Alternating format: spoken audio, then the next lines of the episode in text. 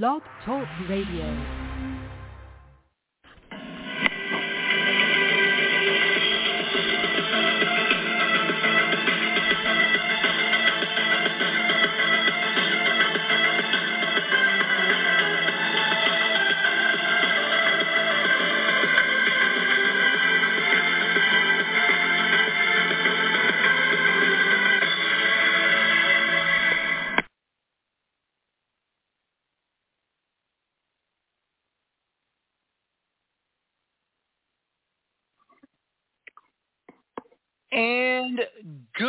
Evening, ladies and gentlemen, and welcome to the 595th edition of the Feuerstein's Fire American Soccer Show. I'm your host, Daniel Feuerstein. I'll give you American perspective, our clubs, leagues, players, national team, and other fabulous moments. Get your daily reading from me and other writers over at beyondthe90.substack.com as well as Red Bull News Network. But as always, this show is based on American soccer. Talk amongst yourselves if you like. If you have a question for me, I'll try to answer to the best of my abilities as the chat room is open. Um, first things first, I want to wish um, my happiness that ESPN football analyst Shaka Hislop of ESPN FC uh, he survived his scare uh, during the broadcast uh, of the uh, international friendly that was being held here in the states. I believe between um, I forget who it was uh, that he was uh, broadcasting on there for with uh, Dan Thomas. Very scary what happened to him with his heart, and I just very happy that he survived it. And obviously, it's about what the doctors will tell him next. But let me just say, I am happy and thrilled that Shaka Hislop is still with us today. And uh, I hope to have him on my show. We can uh, talk to him and uh, see what happens, um, you know, down the road once he is medically cleared to return to duties with ESPN on ESPN uh, FC through the ESPN Plus app. So uh, hopefully, you know, everything will be right as rain with him. But now it's time to talk about what we have now seen once again, what has happened here on our shores and once again in our nation's capital. Yes, ladies and gentlemen, racism has once again come back to Major League Soccer and in the north zone of CONCACAF through the League's Cup on an argument between Atlas during a VAR review that did not go their way. And what did they do? Well, they cited the Nazis and Hitler. And of course they apologized after a couple of days because they never removed the tweet until they, after they apologized, they did remove the tweet.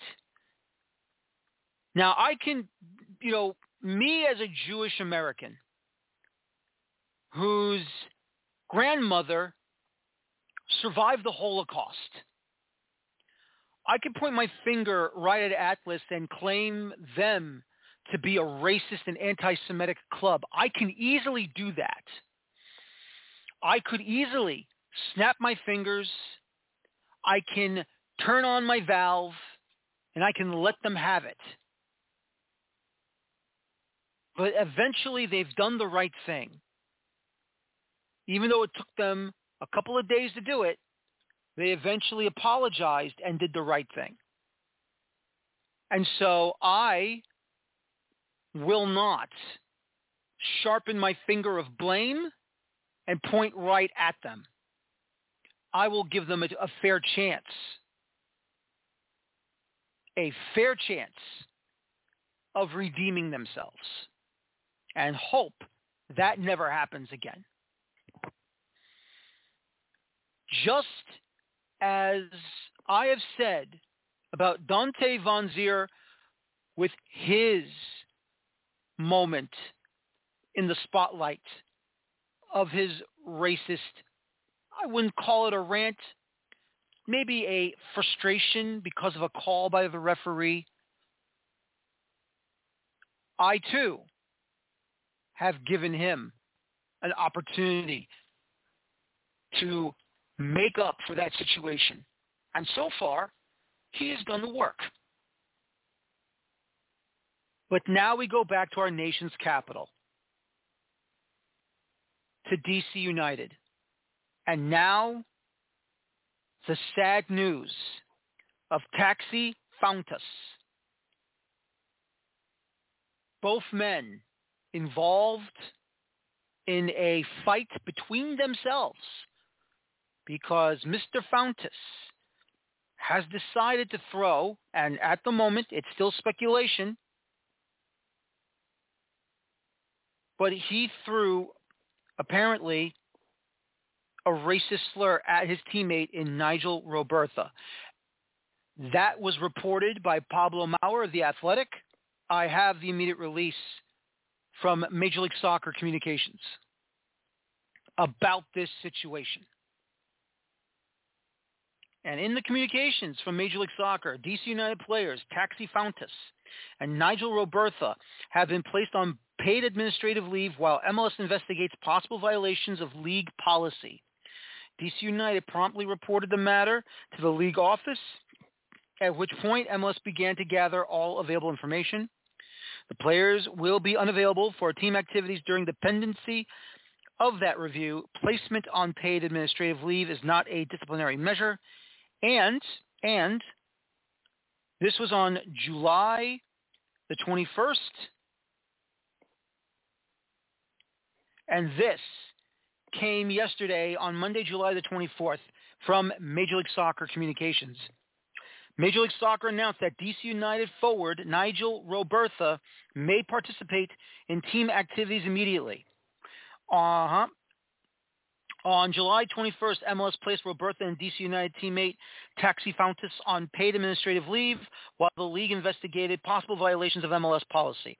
Placement on paid administrative leave is not a disciplinary action and is an interim measure for certain serious matters until the league completes its review. Fountas remains on paid administrative leave, which means the possibility that Mr. Fountas has done it again. And we will not hear everything until MLS and DC United informs us if the findings, when they are completed, if Mr. Fountas has done it again. Understand everyone's belief in automatic justice. I understand everyone's belief of you've said it once, you're gone. No, they must learn from their actions and they at least deserve a second chance. At least. Because you would like to think they know what not to do, and therefore they will learn from this. They will put it in their computer banks in their brain, and they will never, ever do this again. Well, unfortunately, there's a microchip that's faulty in the brain of Mr. Taxi Fountas because at the moment it sounds like he's done it again. That wonderful phrase that keeps repeating itself over and over and over again. Fool me once, shame on you. Fool me twice, shame on me. And right now, it's twice. And as I have said many times, and even writing about this at Red Bull News Network, uh, talking about the situation with Dante Vanzeir. He has to learn from that, and he has to know never to do it again.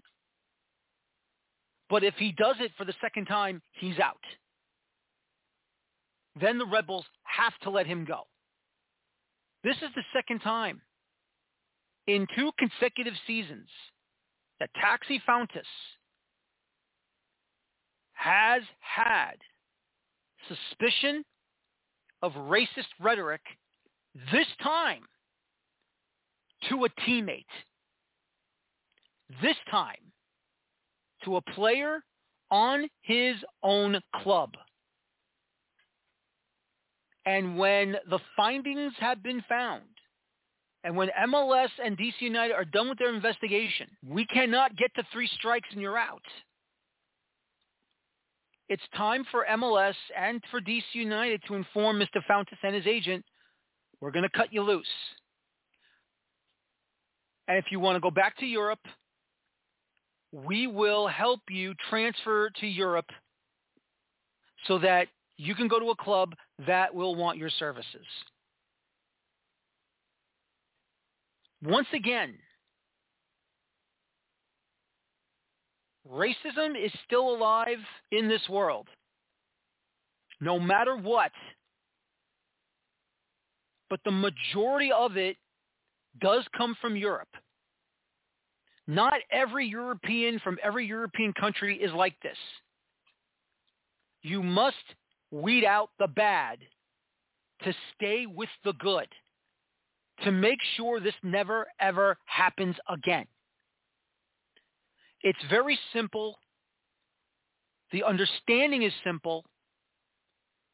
DC United should now, and to be fair and to be honest, if the findings are true in the investigation, they should transfer him out. And even if it's not true,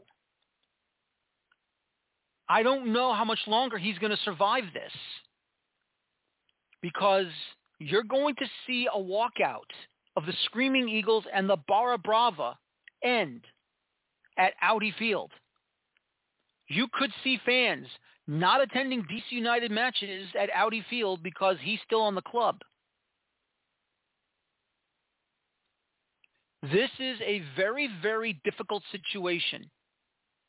And a difficult situation that I pray to God we never, ever get in front of again. For DC United, this is the second time.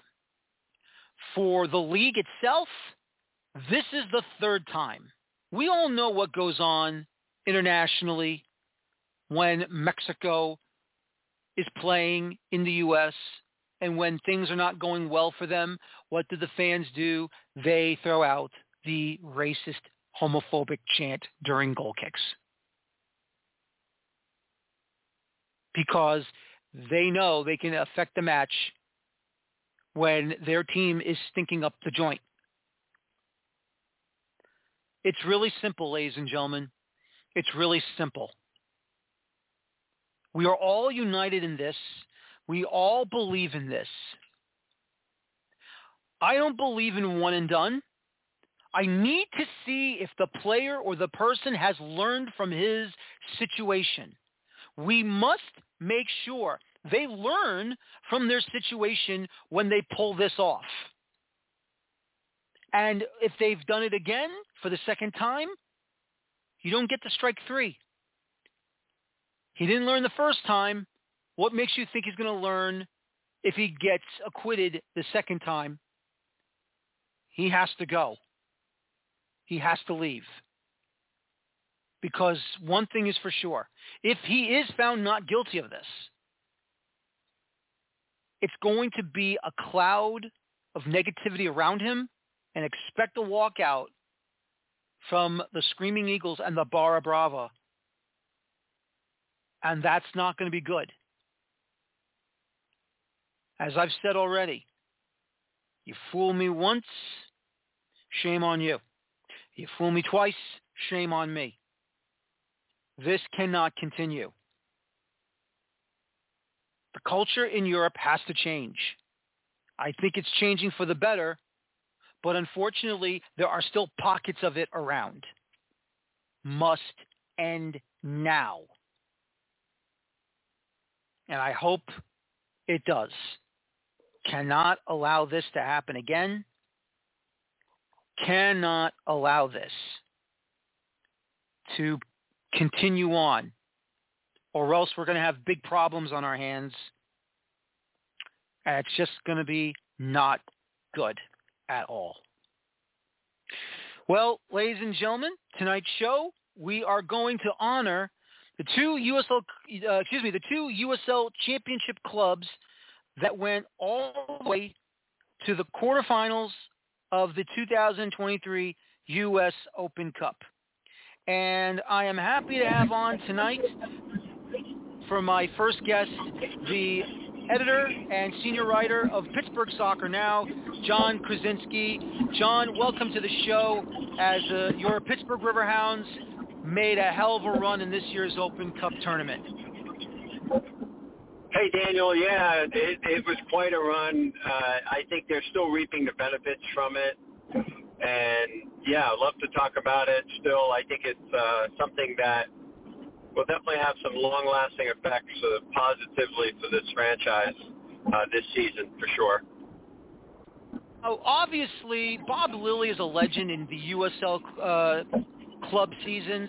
He's done wonderful things for Rochester, Rhinos, and then of course he comes over to you the Riverhounds after the Rhinos if were going on hiatus at that particular time. And what a job he has done for them, league play-wise. First place currently in the Eastern Conference and uh, a sellout almost every single night at Highmark Stadium along the Monongahela.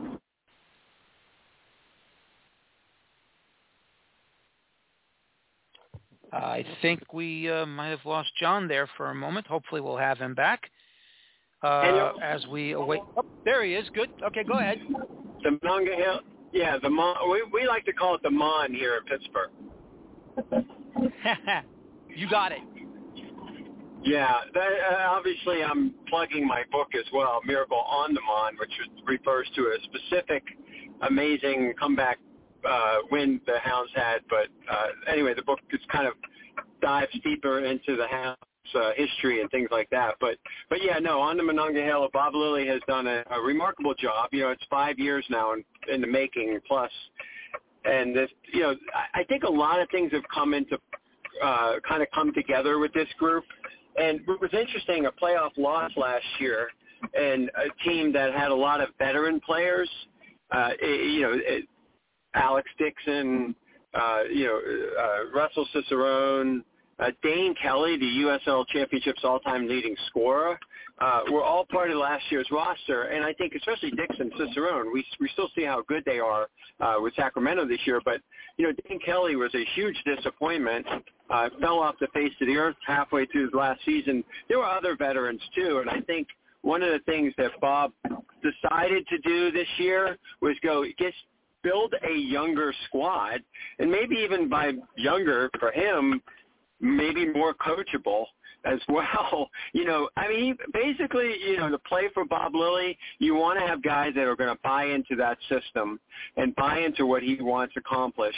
And what he's done a remarkable job is, other than the fact that Kenardo Forbes is 35 years old, I believe, there's not a single player over the age of 28. There's really only other two other players over the age of 26.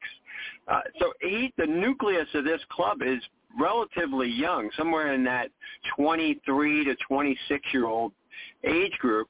And I think they, he's got that a lot of talent there, and he, they've all bought in. But it's also a deeper squad, and he's been able to use, you know, a heavy rotation. And so you know this in the U.S. Open Cup. How important was that rotation going into um, playing midweek matches and staying in, you know, it, very high up in the table in terms of the league throughout that whole process. And now they're they well, uh, going into last weekend's match, they were four points clear in the Eastern Conference. Um, now I think they're two points clear ahead of Charleston, who beat them. It was their first loss since April. So it, you know, it finally took a road match in Charleston in the heat to slow down the the, the Riverhounds' impressive run. No, that's amazing. No, and amazing. Uh, once, yeah, what uh, you can, what can you say about Bob Lilley? Uh, such a fantastic tactician over there.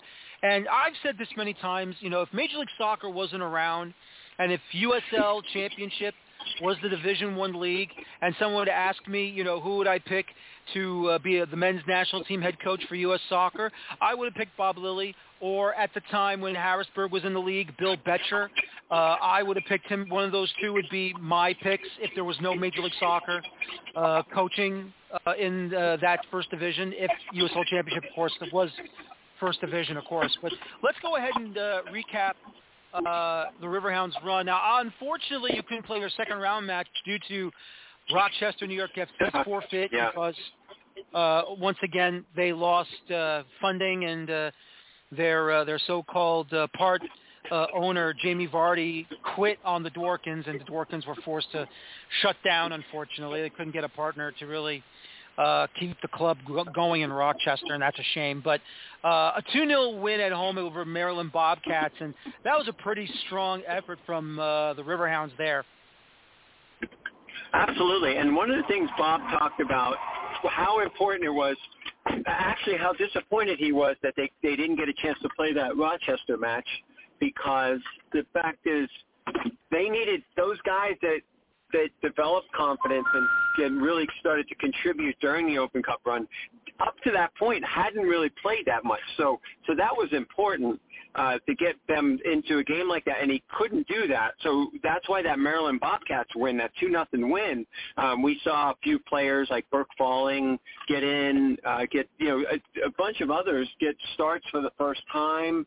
Tola me is another player who you know needed some time to develop with the team. He's only 23 years old uh, and had you know those Open Cup matches were so important for those guys to develop. I mean, it was interesting. The Hounds, and I think we talked about this, is that they were able to go deep into their roster, even against once they progressed into the Open Cup. Uh, because they had no choice. They had to play, you know, they they were playing league matches in the middle of the, you know, during the weekend. They were they baptism by fire for a lot of those players, and and it, it worked out. But the but the Maryland game was key because it gave them finally gave them an opportunity for some of the second line guys to get more playing time. And uh, as I said, I already mentioned Burke Falling, uh, who was really key instrumental in the Maryland game.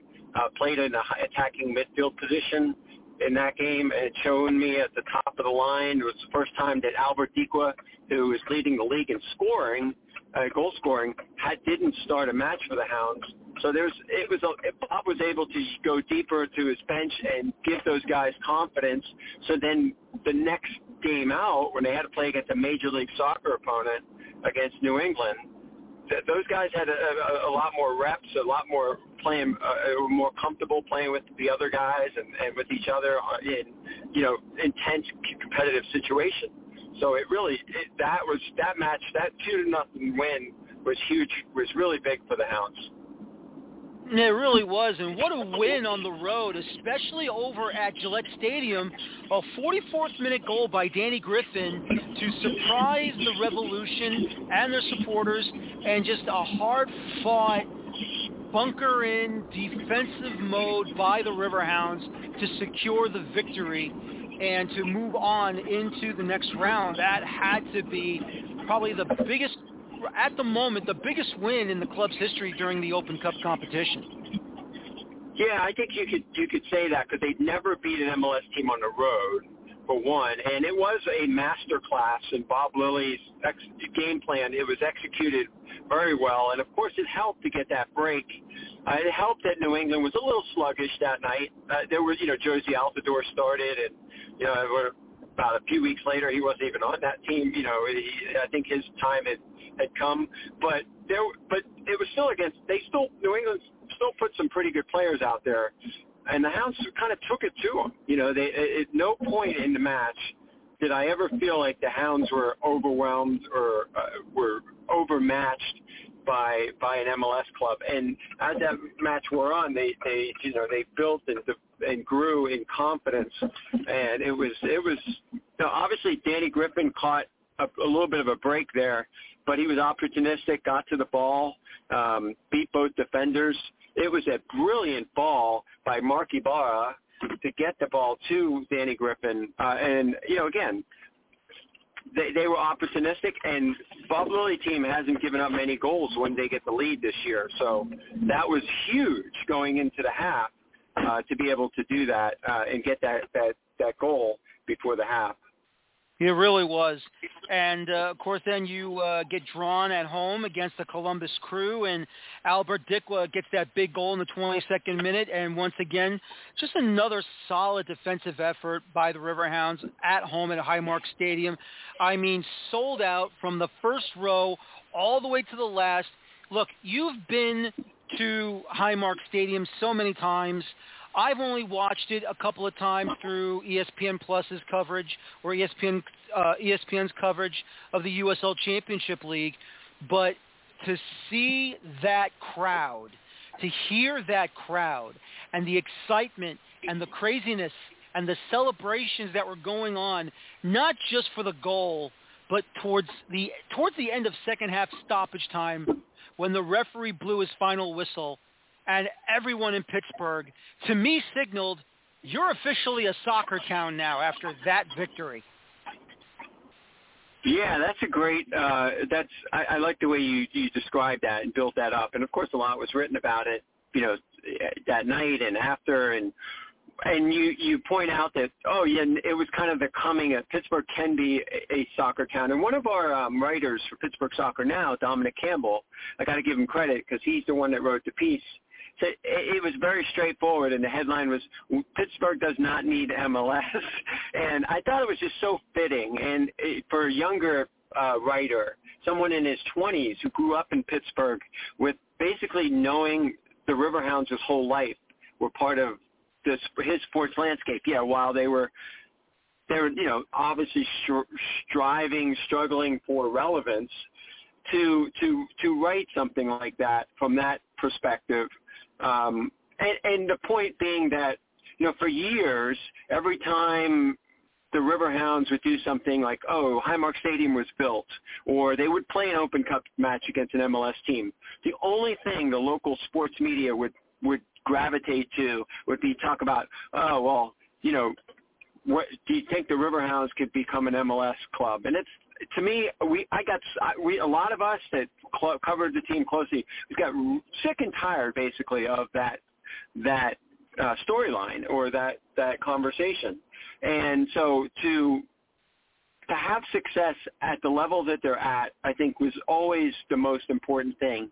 Um, to build a successful winning culture at the USL championship level, and then to be able to say, you know what, we can we we have a squad that can compete and can knock off MLS teams in this format.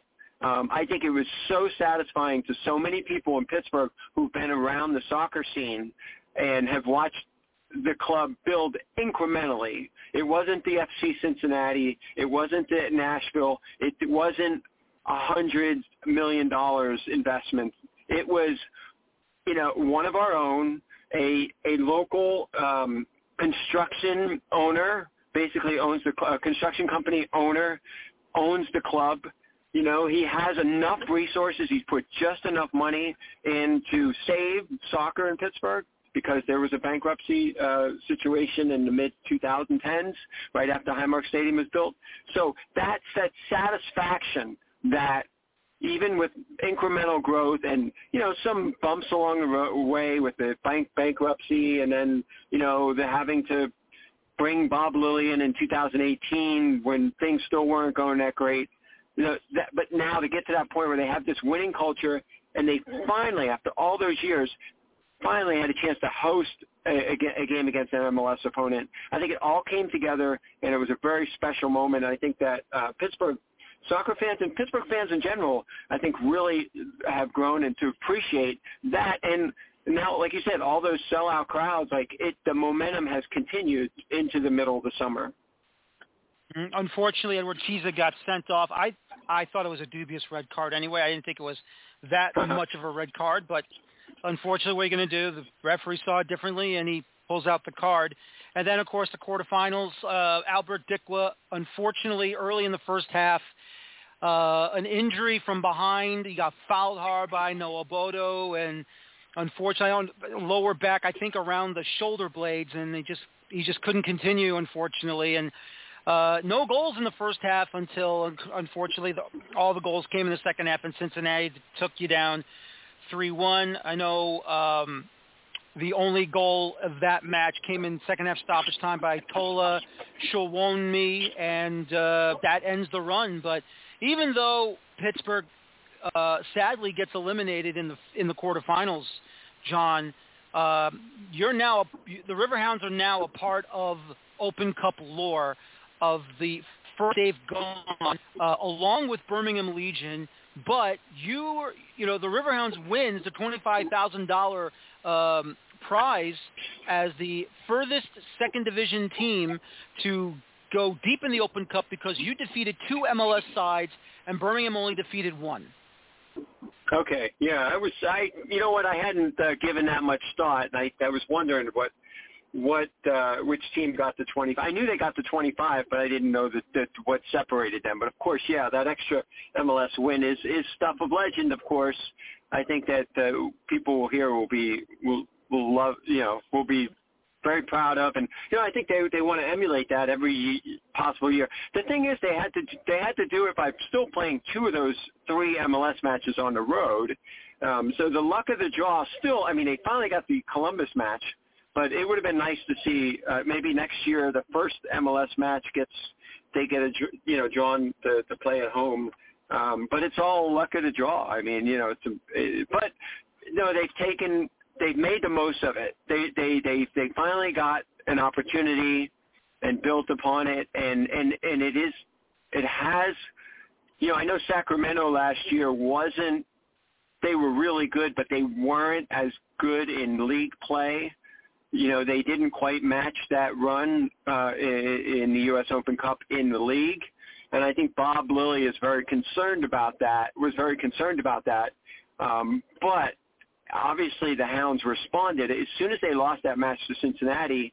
You know, they they had a first place showdown with Charleston at home and responded and won two nothing. And since then, pretty much have gotten themselves into really good position in this on the table. But now the question is, you know, we're excited here in Pittsburgh. By the way, I'm going off on a little bit of a tangent, but we're the diehard soccer people here in Pittsburgh are really excited because one of our uh, NPSL, our NPSL squad, uh, made it to the quarterfinals this weekend, Steel City FC, and so they, uh, you know, all for all intents and purposes, should be in the proper tournament uh, next year, and you know that's exciting because that that gives us two teams uh, locally uh, for Pittsburgh soccer fans to pay attention to in the Open Cup, and and who knows if everything goes the way um, it could, we could see a Riverhound Steel City FC matchup, which again on the Steel City FC side, uh, some of those guys would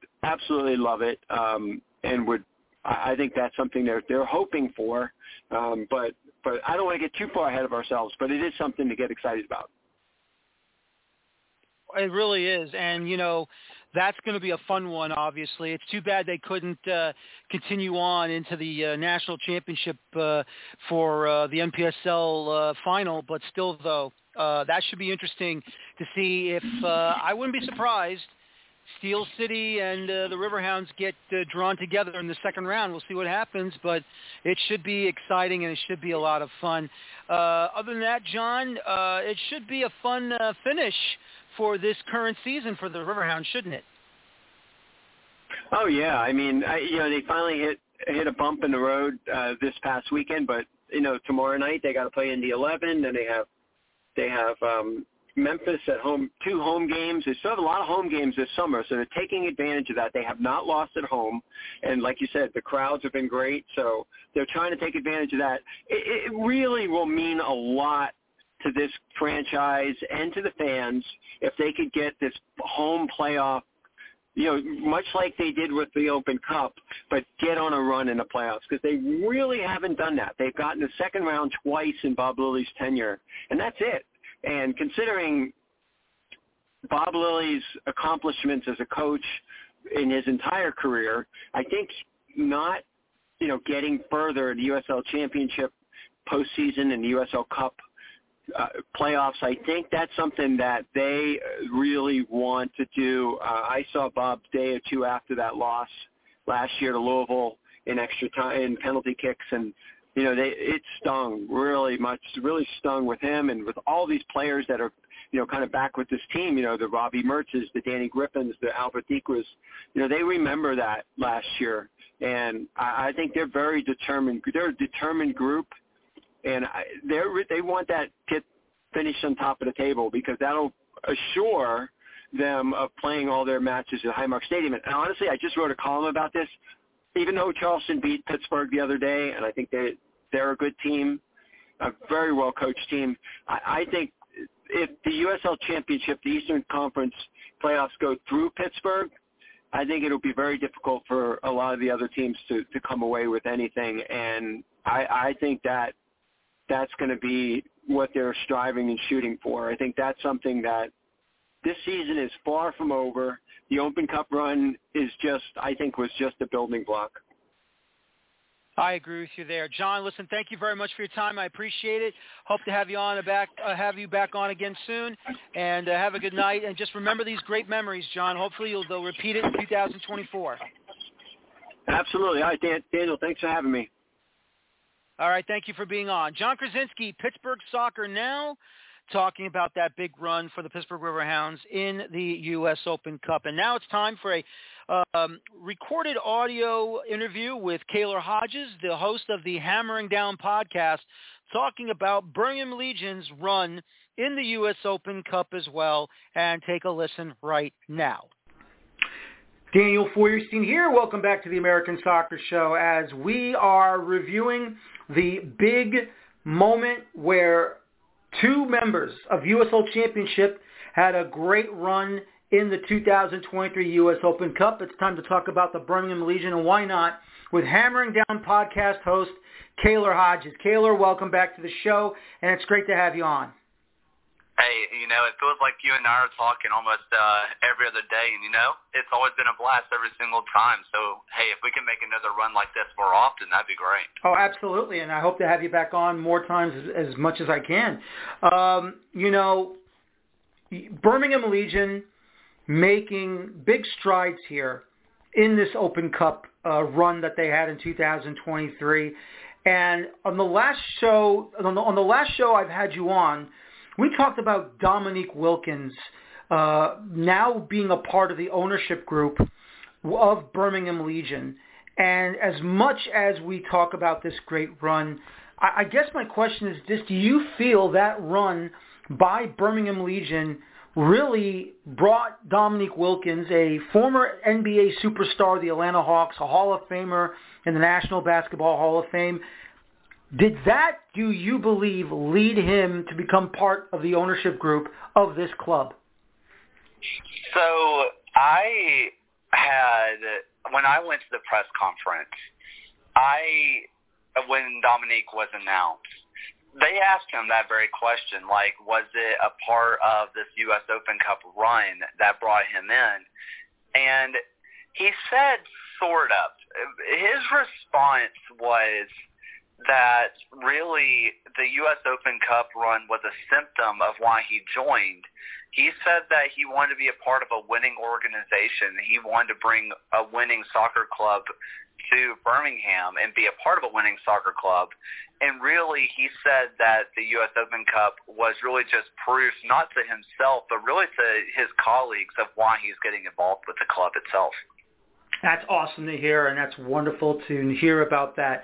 You know, there's always magic in the Open Cup. Obviously, it stinks when you get eliminated from it, but obviously, when you're on a big winning streak, uh, there's plenty of magic in that ball, especially in that field when you're taking on these clubs either from your same league or from the higher or lower league. And we're going to get into this right off the bat. And, um, you know, often running in the second round, it was a 4-1 victory against Chattanooga Red Wolves.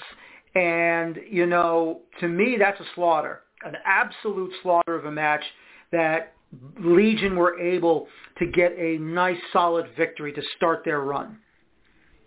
Yeah, so with that matchup, it was really interesting to watch it because I know Chattanooga from last year was a really good team, but a lot of their roster had been kind of gutted.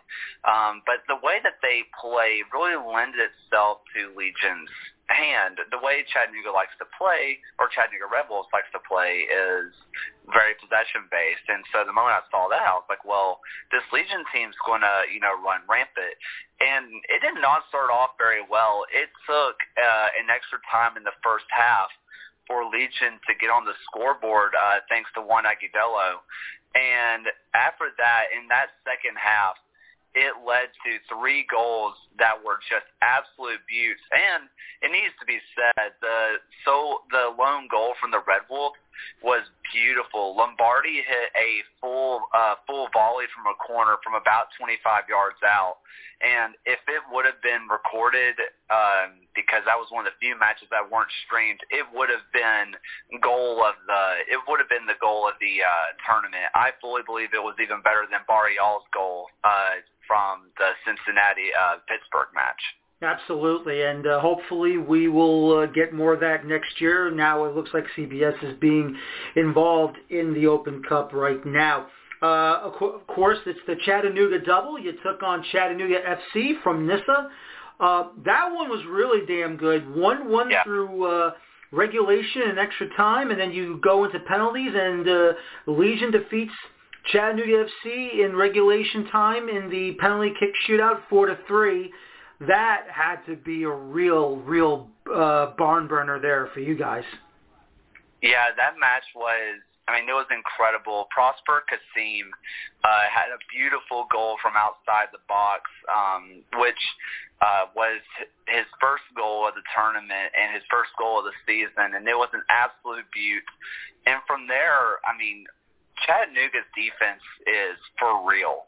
And Jean Antoine, uh, for them in between the sticks, was having an incredible match. There were so many saves that he made. Um, and there was a while, especially in extra time, where it felt like maybe Chattanooga could run away and get one. Legion just could not beat Jean Antoine. But the moment it hit penalty kicks, I think every Legion fan knew that we were going to walk away victors, which you don't hear a whole lot of in any kind of penalty kicks. But Trevor Spangenberg, uh, the keeper during majority of that run, is just a penalty specialist, and there was no question that he was going to walk away victorious and pull this team to victory. You know, Juan Agudelo, um, obviously I know him well, Red Bull Academy prospect, uh, had potential uh, to be on the national team, scored a great goal against Argentina one time in a 1-1 draw uh, when he was coming up through the system here. Uh, but he scores three goals in this one in this tournament, but he doesn't score in that penalty kick shootout against Chattanooga FC. That's a little, that's a little hard to swallow, isn't it? Um, unfortunately for Juan, he's kind of been taken off the penalty duties um, because he, I mean he had not a great record last year during the league, and then in this match he missed the kick, but they deemed that Jean Antoine came off his line, and so Juan had a second opportunity to take it, and it got saved again. Two penalty saves in a row. I mean, for the price of one, really. And it was really disappointing to see one not just lace one. But, you know, he's made it this far in his professional career. He doesn't need me to tell him how to kick a ball, I guess. No, absolutely not. No, he knows what to do out there. Uh, fourth round, you're taking on Memphis 901 FC, and I mean that's no contest right there. You defeat them three. They, you defeat them three goals uh, to nil, and then you're off into the fifth round to take on your first MLS opponent in Charlotte FC. That was a hell of a match there. Yeah, I mean, it was at that point the biggest crowd uh, in a professional club match in Birmingham history, and it's the farthest that a team from Alabama had ever made it in the U.S. Open Cup uh, was to get to that point. And you know, it was kind of a chippy match. It felt like Legion were not really holding on. It felt like they were really in the match, but it felt like it could go either way. Then Tyler Pasher gets a little twinkle toes and gets the second yellow uh, Charlotte goes down a man, and it felt like it was all Legion from there. And the club legend that is Prosper Kasim, it everybody said who else could it be? Because he scored the first ever goal in Birmingham Legion history, and of course he was going to be the one to score the first ever goal against an MLS club. Seeing him leather one and just put it into the bottom left corner, I mean, experiencing Protective Stadium like there was that night, I had never seen anything like it. That moment was pure euphoria for most Birmingham Legion fans, and who else could it be besides Prosper Kasim? Exactly. And then, of course, that big quarterfinal matchup. Before he arrived, Lionel Messi, not with the club at that time, but unfortunately falling to Inter Miami 1-0 at Protective Stadium in downtown Birmingham. You know, I think we can both agree. Uh, you know, officiating was not that great that night. Uh, we can definitely agree that Birmingham deserved a penalty in that match. Afterwards, we don't know anything uh, that was going to happen, but at least a penalty kick attempt should have been given to Birmingham Legion in that match.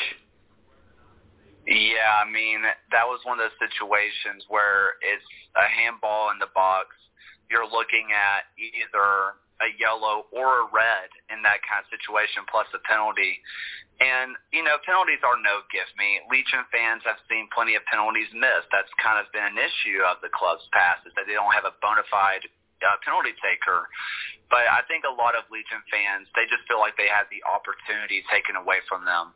And as the match went on, and only one yellow card being given the entire match, and it was to a Legion player and not Inter Miami. I think a lot of Legion fans felt felt very hard done by, and everything about it was just it felt like a nightmare in some way, but also giving the fans a common enemy was almost more fun than, than scoring goals at times because I mean, as loud as the stadium got when Prosper scored against uh, Charlotte, I think it got twice as loud just to hear them boo the ref or whichever Inter Miami player decided to lay down.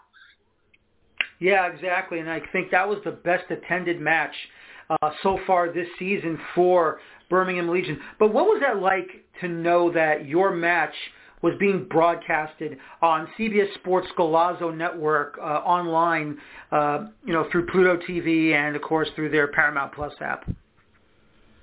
I mean, kind of surreal, um, to be completely honest with you. As someone who's been covering and following the club uh, since they were in the NPSL, um, back when they were still the Hammers, to see it go from maybe having a live stream, you know, if if we were going to a really fancy stadium, to have it being streamed internationally and seeing just what all kinds of people were able to watch the match and having Legion become kind of an international name, especially with the team that they were playing and the news that came out that day. It was it was surreal. Everything about it was surreal. Seeing it grow from 500 people to 18,000, I and plus more on TV and you know CBS and whatnot. It was just, it's still surreal. I'm still awestruck by everything about it. Mm-hmm. No, absolutely, and I don't blame you at all. It's a wonderful story to talk about, as I've already said. Juan Agudelo scoring three goals in this tournament. Uh, Promise Cassine with two goals, one both being uh, well, one being a match winner against Charlotte FC. You know, tough to see. You know, one of your own getting double yellowed in the 56th minute in that second round match against uh, Chattanooga Red Wolves, and I believe that was Grayson Dupont. What happened on that play?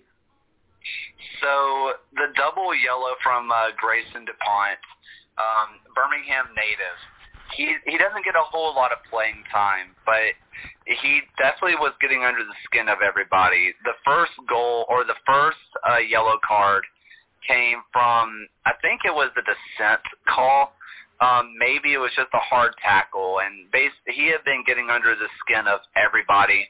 He had been going in hard and late on every single tackle, and eventually the ref said, uh, "You're not, uh, you know, this has gone too far," and he gave him his first yellow in the second half, he gets hacked down pretty hard. He, I mean, he gets tripped up and he goes down, and the ref deemed it as him flopping.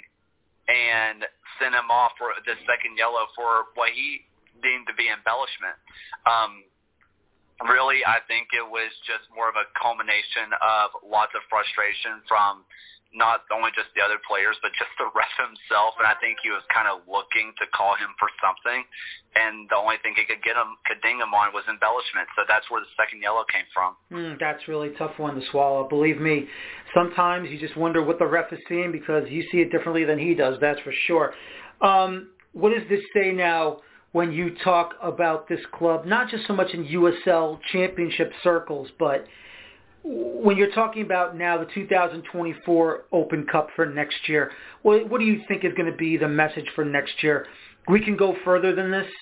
We are now, uh, you know, putting, so to speak, their hammer down on this tournament for next year. You know, I think really what it does is it sets a standard for fans in Birmingham. And it also sets a standard for the club. The standard for the club before was never making it past the third round. Until this year, they had never made it past the third round. And now it has become a fan expectation. And sometimes, if not most of the time, what can really motivate a club is fan expectations and not letting down the fans. And while it's not going to be expected for Legion to beat an MLS team every single year, I think what this does is it gives Legion fans hope that it can happen every single year. And they can sell that to new fans, people who've never made it out to a Birmingham Legion match before. Say, hey, come out as we are taking on another MLS team. We can beat them. We've done it before. And I think that's really all you have to have to sell new fans on a dream. Kaylor Hodges, Hammering Down podcast covering the Birmingham Legion of USL Championship. Kaylor, thank you so much for your time. Good luck with the rest of the season in USL Championship and hope to talk to you again soon. Appreciate you having me, man.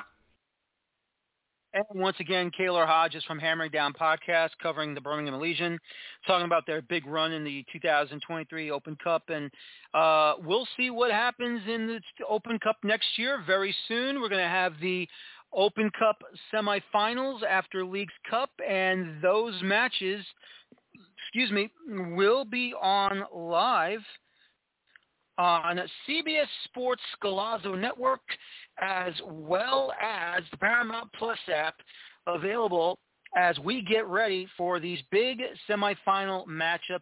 And here is the final four on Wednesday, August the 23rd at 7 o'clock Eastern Time at the TQL Stadium in Cincinnati, Ohio. FC Cincinnati will be hosting Inter Miami.